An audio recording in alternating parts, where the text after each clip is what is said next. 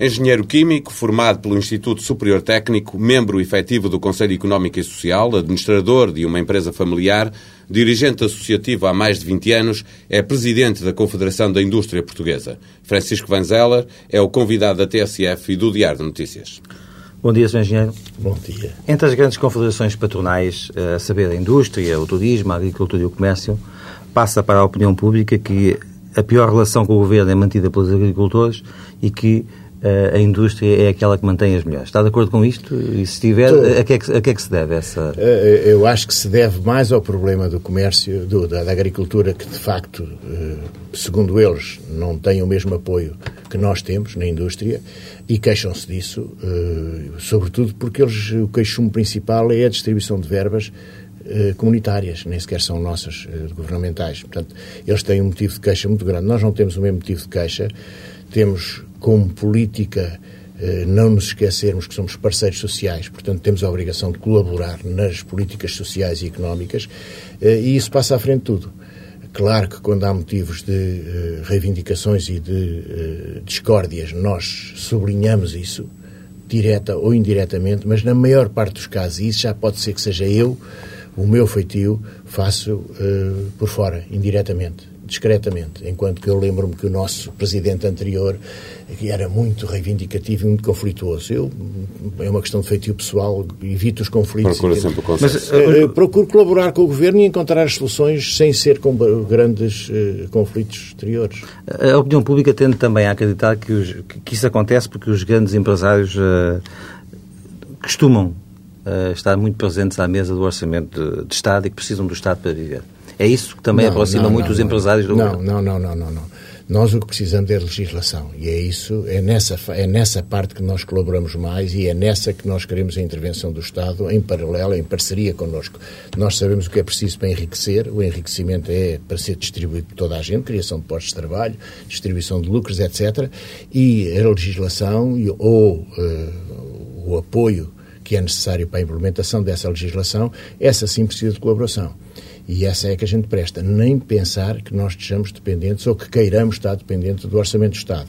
Uma coisa diferente são os apoios comunitários os diversos programas, os PEDIPs, os, os QCAs e agora o CREN, eh, que são verbas comunitárias que, para serem distribuídas, e nós colaboramos na feitura dos programas e agora colaboramos na feitura ou na distribuição dessas verbas.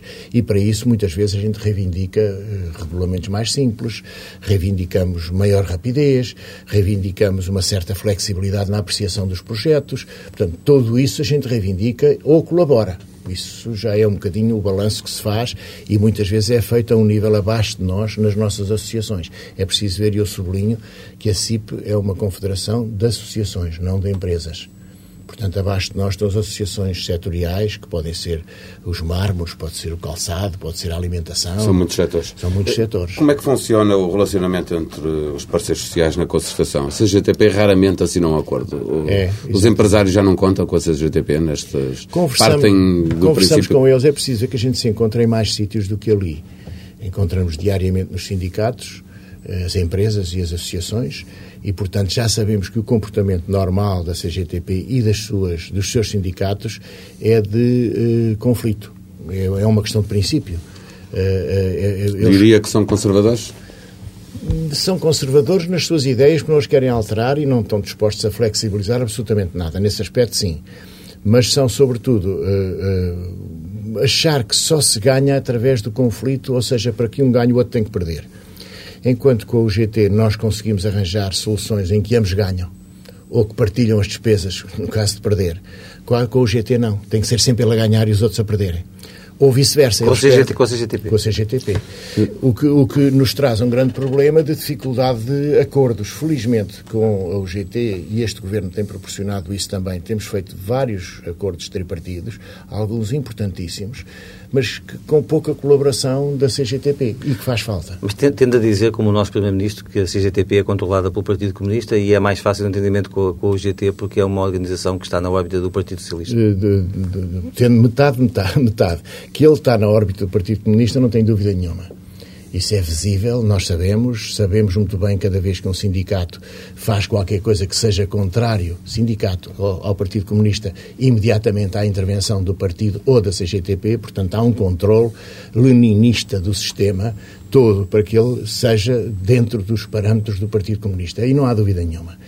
Uh, o, o, feitio pessoal das pessoas e alguns elementos da CGTP permitem, são pessoas como nós, alguma conversação e às vezes alguma flexibilidade. Não são bichos, são pessoas. Portanto, consegue-se conversar com eles e encontrar alguns acordos. Eu lembro, por exemplo, o Sindicato dos Têxteis do Norte, que tem acordos com a CGTP magníficos, porque tem uma pessoa que consegue muitíssimo bem compreender o problema dos têxteis do Norte e flexibilizar situações. E quanto ao GT? Com o GT também é falso que sejam uh, escravos ou servos do PS. Não é verdade. Tem imensas vezes, e eu sei discussões tremendas que eu sei que eles têm com o governo, uh, mas tem uma posição parecida com a nossa, que é, uh, através da discussão e da negociação, obter o máximo que podem para os seus associados. Deixa-me perguntar-lhe, há acordos que se assinam na concertação sobre determinadas matérias, por exemplo, a CIP, não sendo, não estando propriamente interessada na, naquela solução, mas que tenham contrapartidas noutras áreas, eh, por exemplo, apoios eh, às empresas fora de, daquela matéria que está ali a ser assinada? Não, não. O que pode haver, talvez inconscientemente, uma criação de boa vontade que nós nos sirvamos mais tarde para criar bom ambiente noutras negociações. Mas não é verdade que haja uma troca de favores, digamos assim. Não, isso de maneira nenhuma. Há, com certeza, em alguns casos em que nós, eh, em temas que não são particularmente importantes para nós, que nós sejamos um pouco flexíveis e que, com certeza, que isso cria um ambiente para que nós possamos ter outras discussões. Mas não é uma troca de favores.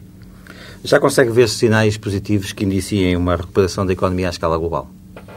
Olha, curiosamente, trouxe-lhe aqui três exemplos que eu vi hoje de três áreas do mundo que são sinais. Eu gostava imenso que fosse a, a tal luz ao fundo do túnel. Mas olha, um, um, deles é dos Estados Unidos, o aumento de construção de casas novas, que é muito importante, é um dos índices que eles têm mais importantes, porque é um motor da economia toda lá. E, e a crise que, também passou muito subiu, por aí, não é? E que subiu em fevereiro 22%. 22%, o maior salto de todos os tempos. Pode ser que seja uma bolha e que, que março volte para trás, mas de qualquer maneira é um sinal. O segundo é pelo quinto mês consecutivo, os investidores alemães há mais opiniões positivas do que negativas. Pelo quinto mês consecutivo, ou seja, eles vão investir, ou pelo menos há uma maioria que quer investir. E no Japão, um aumento substancial dos serviços de telecomunicações e transportes. Portanto, eh, substancial significa, neste caso, 1 ou 2%, mas são indústrias gigantescas. Em Portugal, a única coisa que a gente encontra é eh, uma clássico, a Siemens, que vai contratar mais 200 pessoas e 200 pessoas na Siemens normalmente são 200 pessoas. Contratar em vez de despedir já alguma coisa. Exatamente. É Queríamos perguntar exatamente isso. É se Portanto, acha que em Portugal sinais... o pior ainda está para chegar em Portugal? No desemprego, sim. No desemprego, sim. Agora, uh, que dados é que tem a esse nível? O que é que prevê que aconteça ao longo do ano? A, abrasão, abrasão pura. Ou seja, o tempo levar a que os, o atraso dos pagamentos, que está a aumentar muito, não é do Estado, mesmo entre empresas, os atrasos de pagamentos, o cansaço de alguns empresários, as tentativas de recuperação que não deram resultado, uh, acordos que eles fizeram que dariam para seis meses, mas a crise se calhar dura mais do que seis meses. Portanto, a simples abrasão poderá levar. Uh, Mas para uma taxa uh, nos dois dígitos de desemprego? Talvez não. É muito difícil. Mesmo para nós seria muito difícil de chegar lá.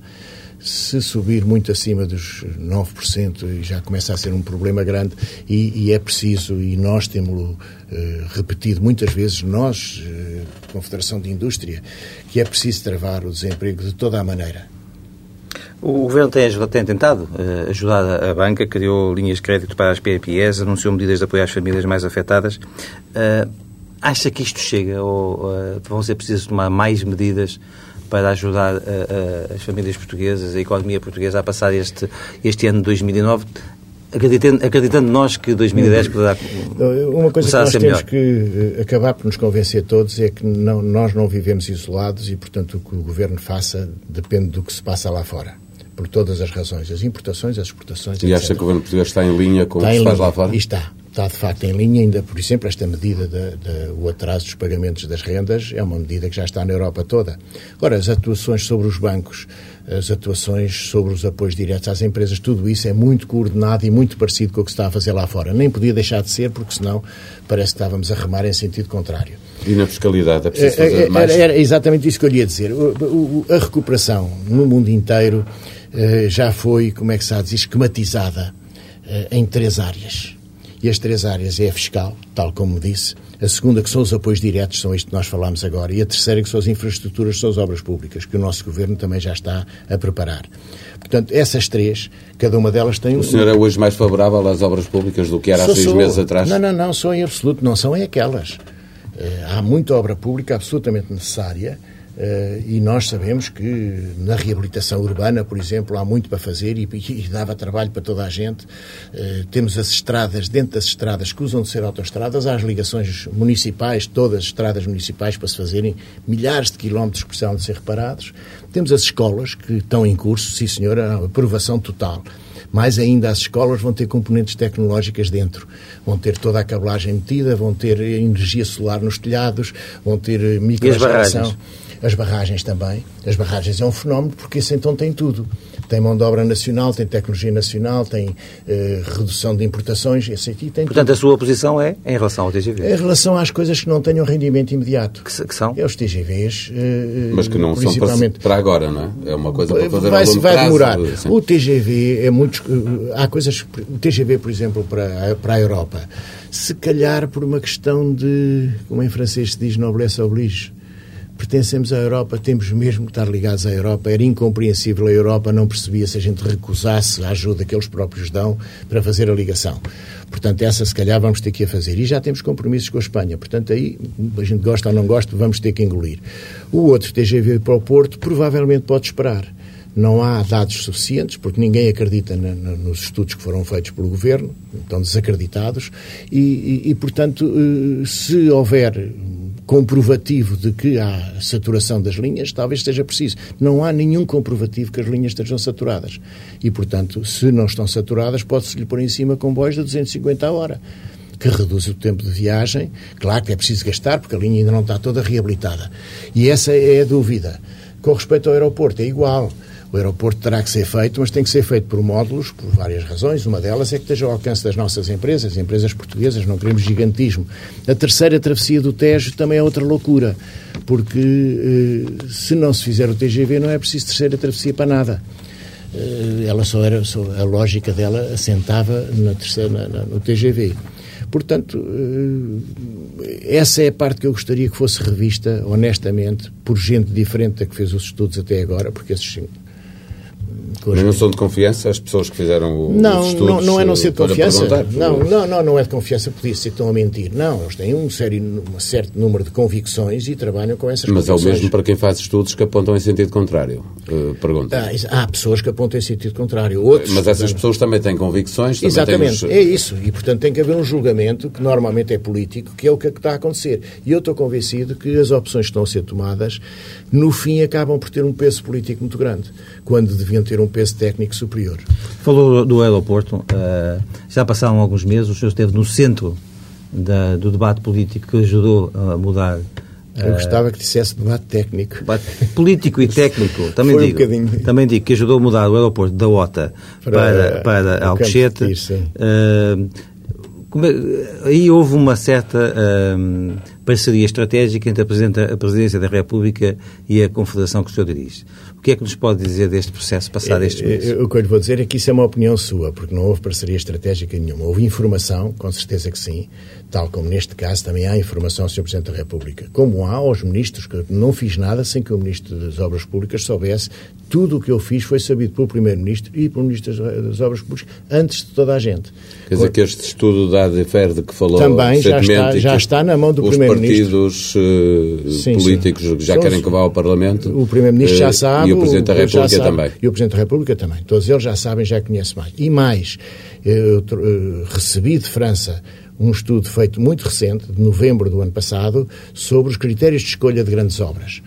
É um sistema complexo, mas que existe esse sistema e que eu também entreguei em mão ao Primeiro-Ministro, pedindo-lhe para ele estudar aquele assunto, porque era muito bom que o país tivesse um sistema indiscutível de qual é o critério de escolha das grandes obras que a França sentiu necessidade de a fazer, nós, por maioria de razão, precisaríamos ter também Mas, Recordando a questão da, da Alcochete, o que é que o fez reabrir o dossiê quando ele já tinha sido aprovado por governos do, P, do PSD antes e depois também ratificado pelo governo do Partido Socialista?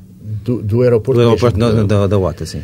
O que é que o fez na altura foi... achar que aquela questão devia ser reapreciada pela cidade portuguesa? Não tenho vergonha nenhuma de dizer que foi pressão exterior não, não partiu de mim, até porque eu conhecia muito pouco o assunto. São estudiosos da sociedade portuguesa? Sim, da sociedade portuguesa. Vários, de técnicos, de associações, de pessoas diversas que me diziam e que a certa altura me convenceram dizendo que sendo uma confederação bastante independente, sem, sem nenhuma uh, prisão nem ao governo, nem a empresas, nem a uh, grupos, nem a nada, que nós poderíamos encabeçar uh, esse movimento. E assim foi, resolvi encabeçá-lo. Agora, é preciso dizer que tivemos uma dose de sorte muito grande eh, primeiro dos apoios da sociedade toda, mas principalmente durante o estudo, que foi um estudo muito profundo, feito por universidades, ter aparecido aquele campo de tiro, que é do Estado, como sendo um dos sítios melhores de todos. É, é fantástico, eu não sabia quando comecei o estudo. Quando comecei o estudo, apareceu o Poceirão, que era uma zona possível, uh, e mais outras áreas ali no Fonte da Telha, uh, mais umas zonas ali eh, mais para, para sul da OTA, mas tudo na margem. Mas admite que algumas das pessoas, de entidades que o pressionaram nessa altura, como disse, sabiam dessa, sabiam desse? Não, o Campetir não sabiam. Foi durante, até lhe digo mais, eu fui à França de propósito falar com um francês que tinha feito um grande estudo e que tinha chegado à conclusão que Rio Frio é que era. Uh, e depois não foi aceito pelo governo da altura, mas Rio Frio era de facto o sítio melhor de todos. E, e perguntei-lhe, mas então o Campo Tiro de Alcochete, e diz: olha, nem pense, não toque nisso está completamente excluído porque aquilo pertence aos militares e eles são muito, muito ciumentos, muito ciosos daquilo que é deles, nem lhe toco. E eu fui conferir essa informação junto do Estado-Maior da Força Aérea, que não batia certo. O, o chefe de Estado-Maior da Força Aérea disse: Não, senhora, se for necessário, nós estamos dispostos a colaborar numa solução nacional. Nesta questão da localização, quer seja do aeroporto, quer seja de, do trajeto que vai seguir o TGV, eh, há sempre eh, quem pergunta e fala-se disso abertamente sobre interesses eh, particulares que possam existir nas várias. Uhum. Eh, nas várias localizações possíveis. Pode garantir que entre os promotores de, e quem pagou os estudos que se fizeram para a OTA, que não tem interesses particulares no, no lado lá? Eu, eu devo lhe dizer não, nenhum. Isso a resposta é não. E mais ainda, há um deputado que tem levantado muitas vezes essa questão no Parlamento, com quem eu falei há três dias, dizendo-lhe: venha cá, eu mostro-lhe todos os investidores. Simplesmente eu estou comprometido com dois deles. De entre 12, havia dois que me pediram para manter a confidencialidade. E que eu lhe disse a ele, ao deputado: venha cá, que eu digo-lhe quem ele é, se você mantiver a confidencialidade. Portanto, não há nenhum perigo, não há absolutamente interesse nenhum nessa área. Vamos sair das obras. Uh, Vamos sair das obras. Os senhores já defenderam a suspensão do agravamento da taxa social única comparada aos contratos a prazo. Tiveram alguma receptividade por parte do Governo? Total. Total. Eu até penso que o Governo levou essa questão ao, à concertação porque também queria. De modo que pôs a questão e teve o apoio total de todas as uh, confederações. Uh, era muito difícil dificultar a contratação agora, quando se está a baixar preços, a reduzir custos da TSU, da taxa social única. De repente, haver uma subida da taxa social única por uma política que está certa, que é uh, lutar contra a precariedade, mas que neste instante não é oportuno. Então tem como garantido que, que essa, esse agravamento não vai existir? Não, o acordo houve na mesa. Agora, eu penso que o Governo não levou aquilo para ali para se divertir, levou aquilo para ali com certeza para, para dar seguimento. Ainda não vi esse seguimento, mas eu suponho que sim, que não, não, não entrará em vigor. Pelo menos por um ano ou dois. São conhecidas as dificuldades de muitos empresários em, em, em Portugal. Uh, Tem-se assistido publicamente a notícias que, que, anunciam renegociações de dívidas. Eu faço esta pergunta assim. Uh, os empresários portugueses estão assustados com a crise? Muito. Muitíssimo. Mas, uh, contrariamente ao que se pensa, já não é o acesso ao crédito que ele existe nós temos uma banca, felizmente, bastante mais segura, dentro do que é possível, nas condições atuais, do que a média europeia. E, e o acesso ao crédito existe neste instante. O problema são o preço do crédito, com certeza o custo, que é mais caro, o risco também é maior, eh, e, número dois, os mercados, que esse é que estão a afundar. Portanto, todas as empresas sentem mercados a afundar-se. Falta de vendas, no fundo, em português corrente. E isso é que o está a afligir. Por outro lado, também, eh, os prazos de pagamento. Já não se fala do Estado, que está a pagar as suas dívidas, mas é entre empresários. Entre empresários que estão aflitos e não pagam. Portanto, tudo isso cria uma cadeia muito difícil de recuperar mais tarde.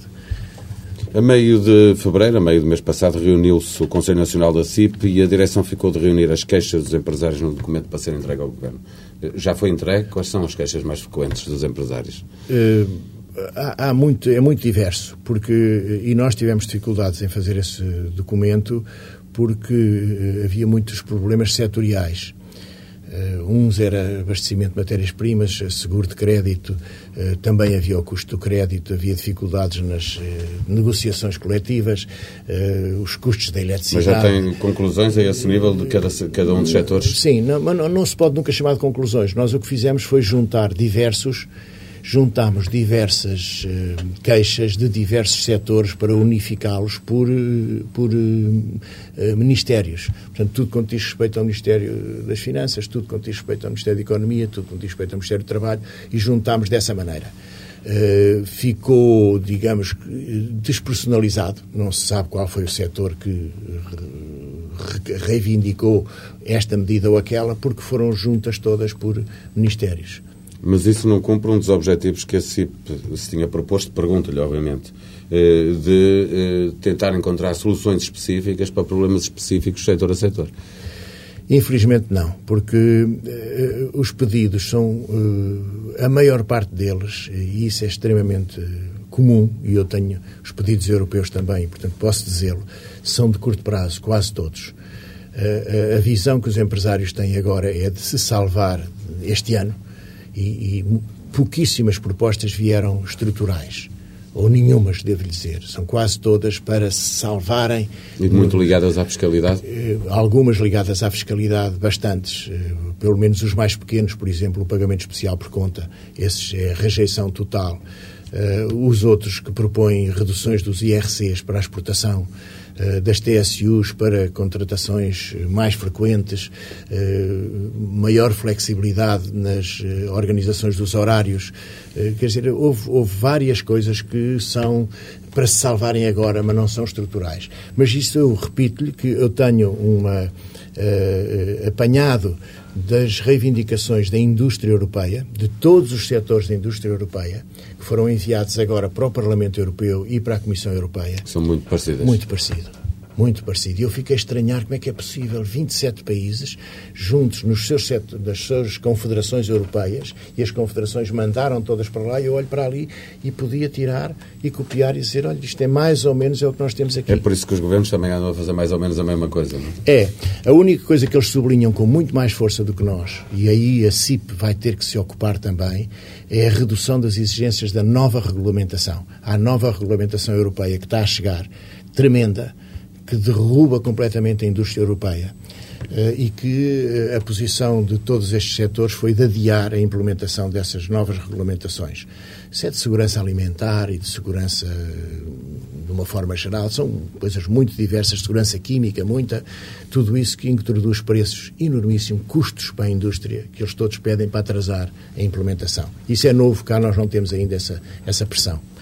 Neste, neste, nesta situação de crise, faz sentido pedir aos empresários, aos gestores, que façam esforços para manter uh, o emprego? Ou, ou, ou, por outro lado, uh, seria mais corajoso aproveitar este momento para, de uma forma um pouco mais brutal, sanear as empresas? Qual é a sua, o que é que lhe diz a sua enfim, as suas convicções e a sua consciência social? A minha consciência social é que nós temos que fazer um esforço enorme para evitar os despedimentos. Isso aí é o princípio. E não é só ético, até é um pouco egoísta, porque se nós chegarmos ao tal valor dos 10% de desemprego, vamos todos ter que pagar, porque o sistema de segurança social nosso não é elástico. Portanto, provavelmente alguém teria que pagar esse desemprego. Portanto, não é só uma questão ética, porque o desemprego é horrível. É também Se... económica. É também económica. Segunda coisa, quando houver recuperação, desconjuntar uma empresa através dos despedimentos em que certas peças de recursos humanos ficam de fora, é muito mais difícil depois a recuperação. Refazer as equipas, reformular aquilo tudo para rapidamente recomeçar. Portanto, há razões económicas também para travar o desemprego. E o símbolo maior foi uma que eu vi ontem, de uma empresa que quer reduzir os horários de trabalho anuais, portanto, não é à semana, é ao ano, introduzindo férias não pagas. senhor vai de férias, 20 dias não recebe nada. É um conceito esquisitíssimo, não existe cá, mas o que é que ele quer? Ele diz expressamente: eu não posso perder ninguém porque todos me são úteis, todos me são indispensáveis e vocês, o vosso conhecimento é, é útil só a nós. Lá fora, no desemprego, não vos serve para nada. Portanto, o contrato que ele está a propor ao pessoal é reduzir o tempo sem pagar. E sente que essa sua visão é, digamos, compartilhada, Partilhada, pelos... cada vez mais. Vejo cada vez mais isso e até sinto que está a ser atuada. Primeira reação ao princípio, e tem razão de perguntar isso, a primeira reação foi desespero e, des e despedimentos. Foi esta onda que a gente viu em janeiro e fevereiro. Todos os dias aparecia no jornal. Veja os jornais de março e já vê que isso já não está a acontecer. Mas acha que pode voltar a acontecer em abril, quando as, as empresas tiverem feito balanço e perceberem melhor que vai não Não, não é bem contos? isso. É a tal história que eu lhe falava da abrasão. Muitas medidas foram tomadas agora de férias antecipadas, formação profissional, redução de horários, tudo isso que dá para quantos meses? Dá para seis, sete, oito meses. Se não há retoma, se calhar estas medidas não chegaram. E então haverá uma, uma, um desespero ou uma nova onda de despedimentos. Como é que o patrão de uma confederação da indústria vê uh, uma empresa que dá lucro uh, a despedir alguém, mesmo que seja para melhorar a sua competitividade? Não, faz parte da gestão, não é um programa de gestão. Se, se isso evitar o, o, o, afundamento da empresa, porque repare, ele pode estar a ter lucros, mas pode estar numa queda que leve a prejuízos daqui a seis ou sete ou oito meses. Portanto, antes de lá chegar, cura sem saúde. Portanto, é perfeitamente natural, se for uma, uma, uma justificada em termos de gestão, para evitar um desastre.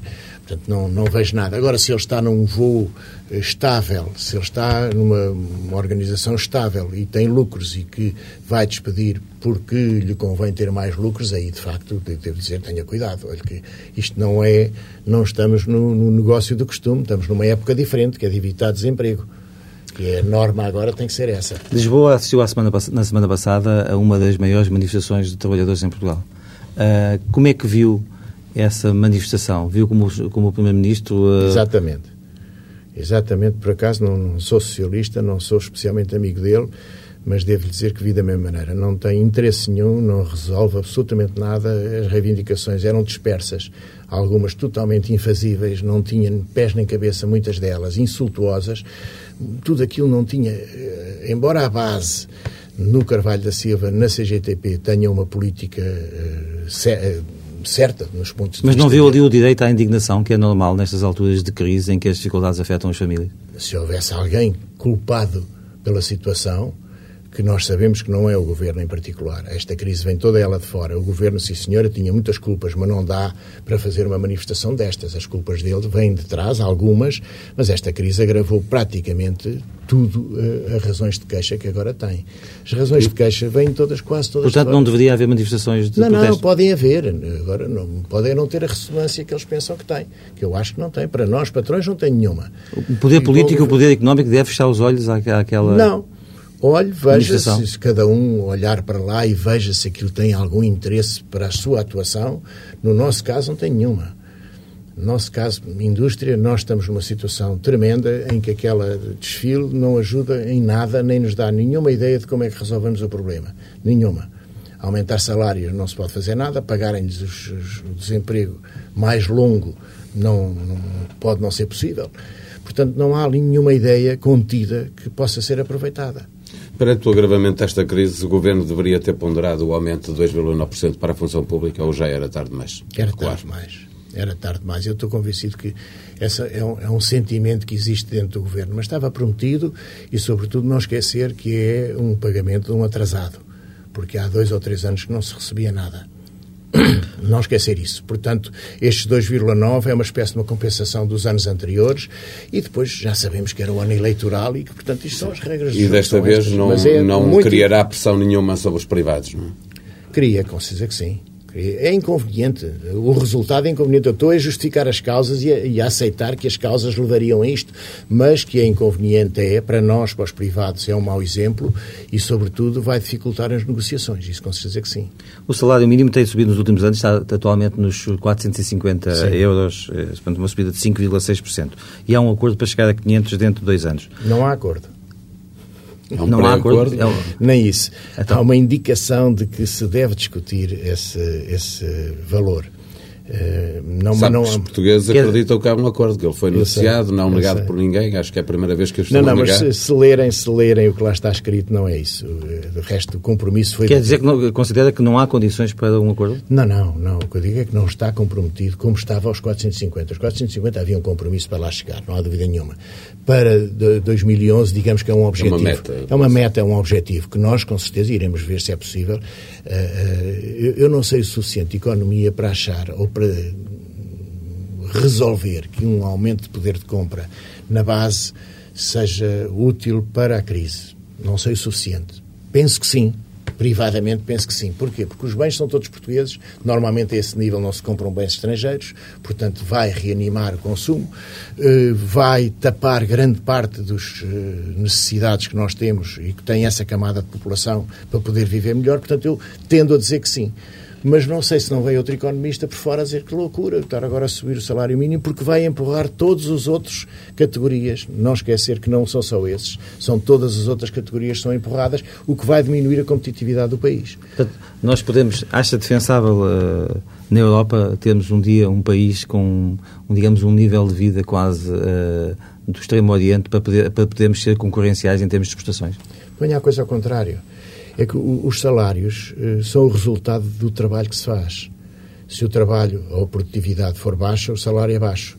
Se nós ultrapassamos o salário em relação à produtividade, deixamos de ter capacidade para vender, perdemos competitividade. Portanto, Pensa-se que eh, se pode voluntariamente eh, ou voluntaristicamente aumentar salários e que daí resulta bem-estar, etc. Não resulta. Sim, Qual é a receita para aumentar a produtividade? Eh, não há receita. É a requalificação, é a escola, mas é isso, escola, isso, é, isso, é, longo prazo. Não, isso é longo prazo. Pode não ser. A formação profissional, há formações de meses que dão resultados. Acha, acha que estes planos do, do, do, governo têm funcionado, têm ajudado alguma tem, coisa ou são simples tem, políticas? Tem, tem, tem, tem, o mais possível. Há um, um dado desconhecido, é que a formação profissional no, no secundário, no ensino secundário, já vai quase em 50% completamente impensável há uns anos atrás que 50% dos alunos já estejam na carreira profissional, no, ao nível do secundário. O que lhes dá, como, como eles têm equivalência para o 12 académico, poderem entrar para a universidade ou não, ou entrar para um politécnico, conforme queiram. Portanto, isso dá resultado. Agora, o aumento da produtividade depende dos acordos coletivos, portanto, regimes de trabalho. Depende de, de, de, da organização do trabalho que os empresários saibam ter. E aí também somos bastante deficitários. E depende também de procuras de novos mercados para poder eh, também que os produtos tenham saída, por muito bons e baratos que sejam. A procura dos novos mercados também é, digamos, uma das relações de proximidade da CIP com o Governo. Portanto, José Sócrates tem-se empenhado muito na chamada diplomacia económica. É, mas não é muito da CIP. Devo dizer que é muito diretamente com as associações as associações eh, setoriais, os têxteis, o calçado, a metalomecânica, a alimentação, etc. Todos e tem dado esses... resultado? Tem, tem, tem aberto muitas portas uh, e, sobretudo, dá-me ideia que já ninguém pensa fazer o que quer que seja sem ser com o apoio do ICEP, sempre da ICEP. Sejam as feiras, sejam as embaixadas, sejam as recepções quando vêm de fora, é sempre o ICEP. Portanto, já é, um, já é um parceiro normal de negócio de todos os setores. Em Portugal, os gestores deveriam baixar os salários em tempo de crise? Principalmente nas empresas que têm Devo salários que, altos. Vou dizer o que é que eu penso. Eu não sou gestor neste instante e, portanto, não, não sei o que é que faria se fosse gestor. Mas o que eu penso é que, embora seja inútil, porque o valor distribuído por muitos não dá nada, eh, era um exemplo e, e sobretudo, uh, uh, dava autoridade a quem o faz. Portanto, a minha resposta é sim. Agora, é preciso ver condições, eh, em que condições isso era feito, porque também há compromissos, há desencorajamento das pessoas que são, normalmente são os motores da, da, das alterações e da, do progresso, que se ficassem desencorajados, se calhar uma coisa acabava por prejudicar a outra. Portanto, eu tenho dificuldade em pronunciar agora, visto de fora, eh, eu acho que sim estando lá dentro, se calhar não. O déficit externo é um dos principais problemas do país, não o principal. É Isso o principal. Isso tem a ver com as exportações. Como é que Portugal pode uh, aumentar as exportações? Voltamos atrás, mais, sermos mais competitivos e, portanto... E descobrir novos, e descobrir novos negócios novos... que façam sentido no mercado global. Exatamente. Isso está a ser feito, sendo que isso está, está a ser feito está, no tecido empresarial. o exemplo da Venezuela, que nunca ninguém se tinha lembrado de fazer negócios à Venezuela na dimensão que nós estamos a fazer, ou que está projetado fazer-se. A Líbia, quem é que se impõe? Quem é começou com a Líbia? Praticamente fomos os primeiros. Mas está a ver a sociedade portuguesa, a economia portuguesa, a gerar produtos que, tenham, que sejam atrativos para o mercado global? Sim, e serviços, não é só produtos. Muitos desses uh, trabalhos são serviços e são iniciativas, uh, iniciativas às vezes que não se tinha pensado, como por exemplo construir supermercados na, na, na Venezuela. Ninguém tinha lembrado, nós não temos um negócio de supermercados, mas foram as conversações que levou a uma encomenda de centenas de supermercados a Portugal, para serem montados lá e geridos por portugueses de lá. Portanto, são negócios que aparecem destas embaixadas e destas uh, negociações que há com os diversos países. Agora com a Jordânia, que é uma oportunidade. Nunca ninguém, há uma semana atrás, pensaria que a Jordânia seria um para bom mercado. Para terminar este ponto, uh, no futuro nunca mais teremos o poder uh, político desfasado dessa tarefa de abrir novos mercados à economia portuguesa? Eu penso que não. Penso que não. Foi-se, neste instante, está-se organizado de modo a que acha essa dependência. Agora pode é o contrário, é a privatização do AICEP. Nada impede que o AICEP passe a ser um organismo privado, parceiro de todos nós. Veria aí alguma vantagem? Nesta fase não, porque ainda estamos muito dependentes de vontades de governo. No, o sistema português ainda está muito dependente das autoridades. E seriam as confederações patronais eh, por exemplo, a assumir esse papel? Por exemplo. Ou as empresariais, as AIPs que têm muita capacidade para o fazer também. Essas não são patronais, mas têm muita capacidade para o fazer. Já houve ideias e já se falou nisso. Eu, neste instante, talvez não advogasse isso, porque até porque eles estão com um trabalho enormíssimo e muito bom, mas que ainda depende muito do governo e de apoios do governo. Para ultrapassar esta crise é essencial uma cooperação institucional a mais alto nível. Também é despensa que a relação entre o Primeiro-Ministro e o Presidente da República já viveu melhores dias? Já, já. E, e quem é a culpa por esse esfriar de de relações? Não sei, eles são pessoas muito diferentes, como sabem. Uh, são também uh, de partidos políticos diferentes, portanto, com estratégias diferentes.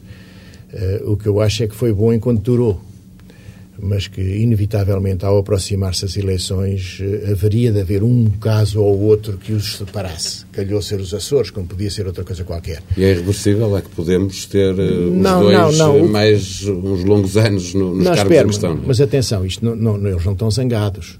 Continua a haver muita colaboração, ouvem-se mutuamente, eh, exatamente porque eles se completam, por serem muito diferentes, têm visões diferentes e se calhar completam as suas visões, e até agora ainda não houve nenhum prejuízo pelo facto de eles não terem tido acordos com os Açores. Nenhum. Continua a haver conversas, continua a haver procura de acordos e de apoios mútuos. Agora, podia ser melhor, talvez. Mas deduzo das suas palavras que o Presidente da República tem uma ideia para o país e que poderá querer ajudar a que uh, as soluções governativas sejam outras que não aquelas que são protagonizadas pelo Partido Socialista. É isso? Não sei se eu posso dizer isso. Com certeza que há muitas coisas que o Presidente da República não concorda com o Partido Socialista, como é natural. E como qualquer de nós, tem as suas discordâncias. Ele tem mais responsabilidade de fazer impor a sua, as suas ideias do que qualquer de nós. Nós só votamos, ele não, ele pode fazê-lo uh, periodicamente mas não procura conflitos, isso é verdade, e nós sabemos que sim, que ele não procura conflitos, eh, ao contrário do. Nós lembramos do presidente Soares, que esse sim provocava conflitos para fazer avançar, ou para detectar erros, ou para provocar e emendar eh, esses erros. Eh, no caso do presidente, o que eu penso é que, se calhar, ele vai ter mesmo que intervir em breve.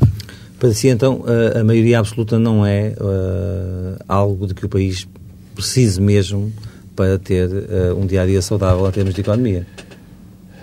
Isso são perguntas terríveis. Eu, eu, teoricamente acho que a maioria absoluta é necessária para a estabilidade, mas é teórico. Porque na prática... Mas já tem prática, três, três maiorias absolutas. E aí, e, e, em 30 anos de democracia, o que é pouco. E que deixou, em todos os casos, não deixou o país muito satisfeito com o resultado.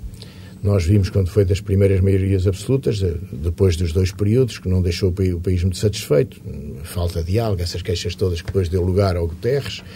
Depois, eh, eh, maioria absoluta por coligação, não conta muito, foi só dois anos, mas agora, atualmente, deixa imensas queixas da maioria absoluta. Há muitas queixas. Nós, empresários, valorizamos muitíssima estabilidade e não somos muito políticos. De maneira que, se perguntar aos nossos empresários se eles querem estabilidade e maioria absoluta, eles respondem que sim. O, o senhor tem preferências, é a mim. O senhor tem preferências partidárias ou a cada eleição escolhe o partido em que vota? Não, eu voto sempre à direita, porque sou de direita, naturalmente, mas uh, neste instante devo dizer que... Portugal precisa de um governo mais à direita? Não. Precisa de um governo de centro, porque há muitos problemas sociais neste instante que têm que ser olhados com muita, muita atenção e não sei porque acha-se que só a esquerda é que olha para os problemas sociais. Mas, eh, de facto, neste instante tem que ser um mix de uh, dar, uh, acudir à economia, por um lado, e diz-se que a direita é melhor para isso, e acudir aí com muita atenção aos problemas sociais, que normalmente é terreno reservado à esquerda. Mas onde é que está a direita em Portugal, neste momento? É uma boa pergunta. Eu acho que está dispersa. Não está aglomerada à roda do PSD. Está muito dispersa. Uh, não Faz falta um novo partido político que aglutine uma, não, uma outra ideia de direita? Faz é falta que ele se aglutine à roda dos que existem. Já existem dois, não vamos fazer um terceiro. Eles têm que ter a capacidade de aglutinar essa direita. Mas a social-democracia nunca foi direita em lado nenhum do mundo. Eu sei, mas isso é um nome, como a gente sabe. Aquele partido tem esse nome, mas não significa nada. Nunca significou. Mas o, o PSD, neste momento, é uma oposição que aparece como alternativa mobilizadora para esse eleitorado ou não? Tenta ser, está, tenta ser e está a aumentar a capacidade de oposição. Se convence ou não convence, temos que ver com o tempo. A mim não me tem convencido. Gostaria que fosse uma oposição mais construtiva. Uh, não o tem sido, mas uh, vamos ver o tempo. Como é, que avalia, como é que avalia a ação de José Sócrates uh, como Primeiro-Ministro de Portugal nestes quatro anos? Eu ainda há pouco tempo tive a falar sobre isso e o que eu achei foi que ele subiu o nível, a fasquia do que é um Primeiro-Ministro em Portugal subiu muito. Subiu em relação ao, ao governo anterior? que a gente conhecia. Mesmo, tudo, mesmo ao período de Cavaco? Sim, nem mesmo. Porque a, a, a, coragem com que ele se atirou uh, aos grupos de poder, uh, a, a, enormíssima vontade com que ele se atirou para reformar várias áreas estão enquistadas na sociedade. Não quer dizer que tenha conseguido, mas de, demonstrou que um Primeiro-Ministro, o que é que deve ser um Primeiro-Ministro? Tem que ser reformista, às vezes com violência, tem que ser eh, procurar novos programas, novas ideias, atirar-se a todas as situações estabelecidas sem medo, ganhar ou perder. Portanto, ele subiu muito a fasquia e qualquer outro Primeiro-Ministro que exija menos do que este não vai longe. Deixa-me ver se percebi. José Sócrates é melhor Primeiro-Ministro do que foi Cavaco no seu tempo? Não, não, porque os resultados não deram isso. Primeiro que ele não teve as mesmas condições que teve o Cavaco, teve muito, muito dinheiro e condições fantásticas para governar. Ele não teve as mesmas condições e, portanto, não vai ter os mesmos resultados. Além disso, teve um defeito muito grande, que nós chamamos ao princípio de determinação e que agora chamamos de teimosia, em não querer mudar certas opiniões que ele próprio acha que são de determinação e que não são é, obviamente, não querer ouvir e ser teimoso. Mas que ele teve o que mais nenhum Primeiro-Ministro teve, que foi a capacidade de enfrentar e a iniciativa dele próprio de enfrentar muitas uh, lutas e muitos problemas e muitas situações estabelecidas. E isso, para mim, é um, o, o modelo do que o novo Primeiro-Ministro tenha que ser, é isto muito mais liderante, muito mais eh, confrontador, mais exigente em relação ao governo é, por é, por é por esses elogios que vêm da direita que uh, José Sócrates tem problemas à esquerda dentro do seu próprio partido, não acha? Não, porque ele podia fazer isso tudo por reformas sociais. Não há nenhuma razão porque esta energia toda não tenha sido usada para reformas sociais. Ele, ele, resolveu foi estas que estavam mais em falta e de facto estavam, porque as reformas sociais ao longo, desde 25 de Abril, eh, também já havia muitas e portanto era uma situação que não, não precisava tanto eh, de intervenção. Aliás, fez a reforma da Segurança Social também, eh, do subsídio de desemprego, fez várias reformas da área social profundíssimas, através do Ministro, eh, que é muito também reformador. Vieira da Silva. Vieira da Silva. Eh, eh, e dos secretários de Estado. Não esquecer que são magníficos os dois. E uh, o, o, Sócrates vendo que tinha um ministro muito bom nas áreas sociais, dedicou-se ele próprio e os outros ministros às áreas económicas e que precisavam de mais intervenção e que continuam a precisar, como nós vemos. Nós temos uma economia muito débil ainda. Para fecharmos esta entrevista, os candidatos a lugares políticos têm direito a dispensa no local de trabalho enquanto decorrem campanhas. Este ano há 13 atos eleitorais e, portanto, dezenas de milhares de candidatos. A CIP já mostrou preocupação com este facto, só que é preciso um entendimento entre o PS e o PSD. Dupla pergunta, já falou com eles e eh, acredita que vai haver uma solução para, para este problema? Este problema foi levantado já em 2013 e em 2013 encontrou-se uma solução. Depois é que se descobriu que não era viável, porque não, não podia ser implementada via governo, tinha que ser via parlamento e parou aí. Neste instante, eh, o problema está entregue ao Ministro, que conhece o problema e concorda que ele tem que ser revisto, tal como em 2003 concordou, tanto que tinha a lei preparada, a proposta de lei, e eh, neste caso entregámos-lhe para ele fazer o que puder no Parlamento. Eu acho que a, situ a situação é de tal maneira óbvia que não precisa de grande intervenção nossa. Nós demos os números, demos o caso, demos todos os uh, cálculos, todos possíveis, entregámos a ele. Ele já conhece o problema muito bem e agora confiamos neles para poderem uh, fazer o que puderem no Parlamento. Engenheiro Francisco Vanzeler, uh, convidado da TSF e do Diário de Notícias, bom dia, muito obrigado. Muito obrigado.